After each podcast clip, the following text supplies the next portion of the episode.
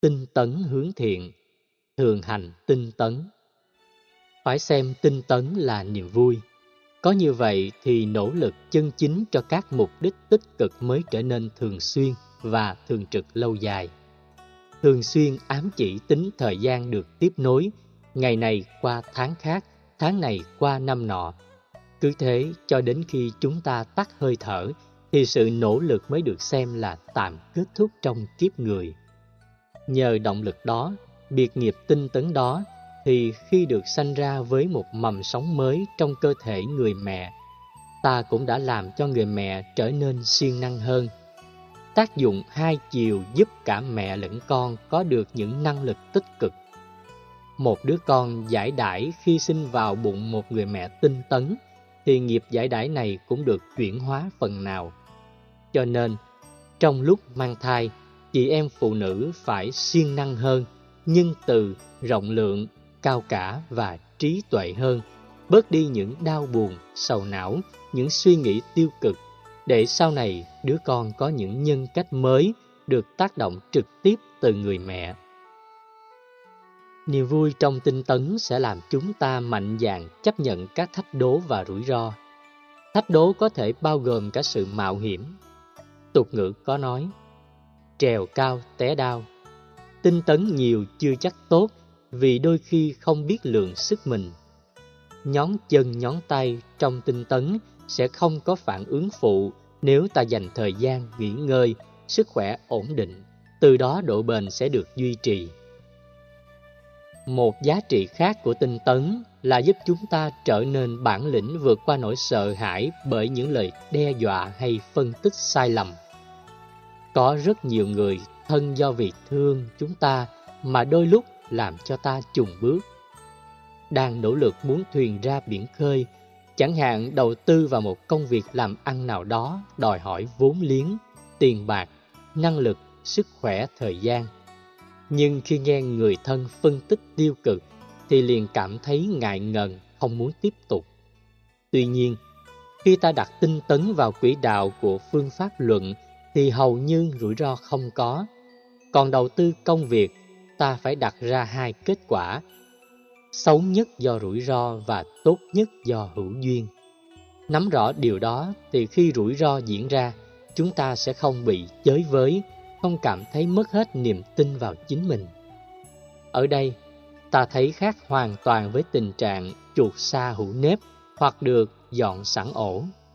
Người tinh tấn phải tự tạo việc cho mình không nên sống với thói quen phải đợi người khác đặt lệnh điều khiển, bấm nút start mới chạy, còn không chỉ ngồi yên và chờ đợi. Đó là tinh tấn trong thụ động, cũng siêng năng nhưng không biết tạo việc cho mình. Tinh tấn là động tác như câu nói của dân gian Việt Nam. Muốn ăn phải lăn vào bếp, phải thấy rõ rằng ăn thêm dưỡng chất, duy trì sức khỏe của cơ thể thì lăn xuống bếp. Nghĩa là nỗ lực có phương pháp để có được điều ta muốn. Người tinh tấn luôn tích cực, năng động, lạc quan, yêu đời, bao giờ cũng dấn thân tìm kiếm với một thái độ phát tâm. Vì thế, tính sáng tạo ở người tinh tấn bao giờ cũng cao, vừa buông công việc này liền có ngay công việc khác để làm, trong khi những người khác phải vất vả tìm mà không được.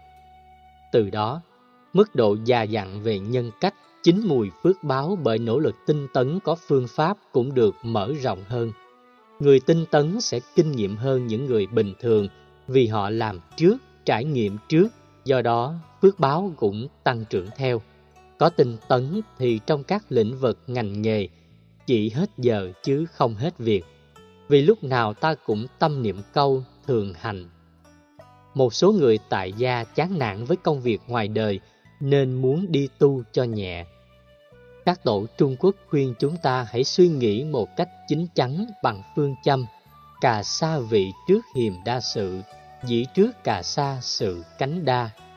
Vào chùa chỉ vì sợ bởi quá nhiều lo toan hay những công việc đời sống thế tục, thì khi khoác áo cà sa với tư cách một người tu, chúng ta sẽ càng mệt mỏi hơn.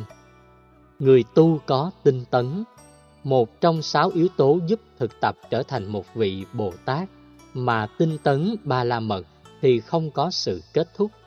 thực tập, dấn thân, phụng sự, nỗ lực mãi đến khi không còn gì để nỗ lực mới dừng.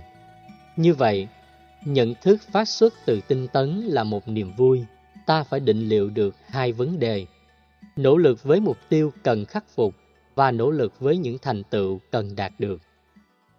Đối với mục tiêu khắc phục, Đức Phật dạy, những điều xấu đã lỡ làm hay cố tình làm thì cam kết không tái phạm thêm bất cứ lần nào nữa trong cuộc đời.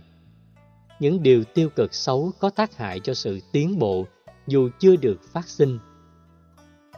Nhưng phải cam kết bằng sự nỗ lực phấn đấu, không để cho chúng có cơ hội xuất hiện. Với sự quyết tâm cao độ như vậy, khả năng khắc phục yếu kém của bản thân sẽ đạt ở mức độ cao nhất. Đối với phương diện mục tiêu thành tựu thì những việc làm lành, những đức tính tốt đẹp, đạo đức thanh cao, tuệ giác trong sáng đã đạt một phần nào thì ta nên quyết tâm đạt ở mức độ cao hơn chứ không nên thỏa mãn với các thành quả. Tương tự, những giá trị như vừa nêu, nếu ta chưa có, chưa đạt được thì phải lấy tấm gương của người đã thành tựu mà phấn đấu theo trong hiện tại hay tương lai gần. Các cam kết đó giúp chúng ta luôn đi tới phía trước. Chiếc máy bay thường được thiết kế theo quy trình tinh tấn, xuất phát từ điểm A đến điểm B, nghỉ khoảng vài giờ rồi bắt đầu quay trở lại điểm xuất phát. Cứ như thế, nó làm công việc đưa, đón, đưa, đón. Trung bình một chiếc máy bay có 100.000 lần chuyên chở. Sau 100.000 lần thì rủi ro về sự cố kỹ thuật có thể xuất hiện. Những quốc gia tiên tiến quy định sau khi thực hiện tổng số chuyến bay với tuổi thọ nhất định mà kỹ sư cho phép, thì chiếc máy bay cần được hủy bỏ. Hoặc nếu số lượng chuyến bay không nhiều như thế, nhưng số lượng dặm và giờ bay quá mức cho phép, thì chiếc máy bay đó cũng không được phép chuyên chở hành khách nữa. Trong khi đó, sự tinh tấn của chúng ta lại khác. Chúng ta chỉ cần nỗ lực hoài không được dừng mà cũng không bao giờ bị quá đát để phải thay một con người mới. Ta phải thay khi sự sống được kết liễu ở đời này. Khi đó ta lại trở thành một mầm sống mới. Đó là quy trình một kiếp sống diễn ra.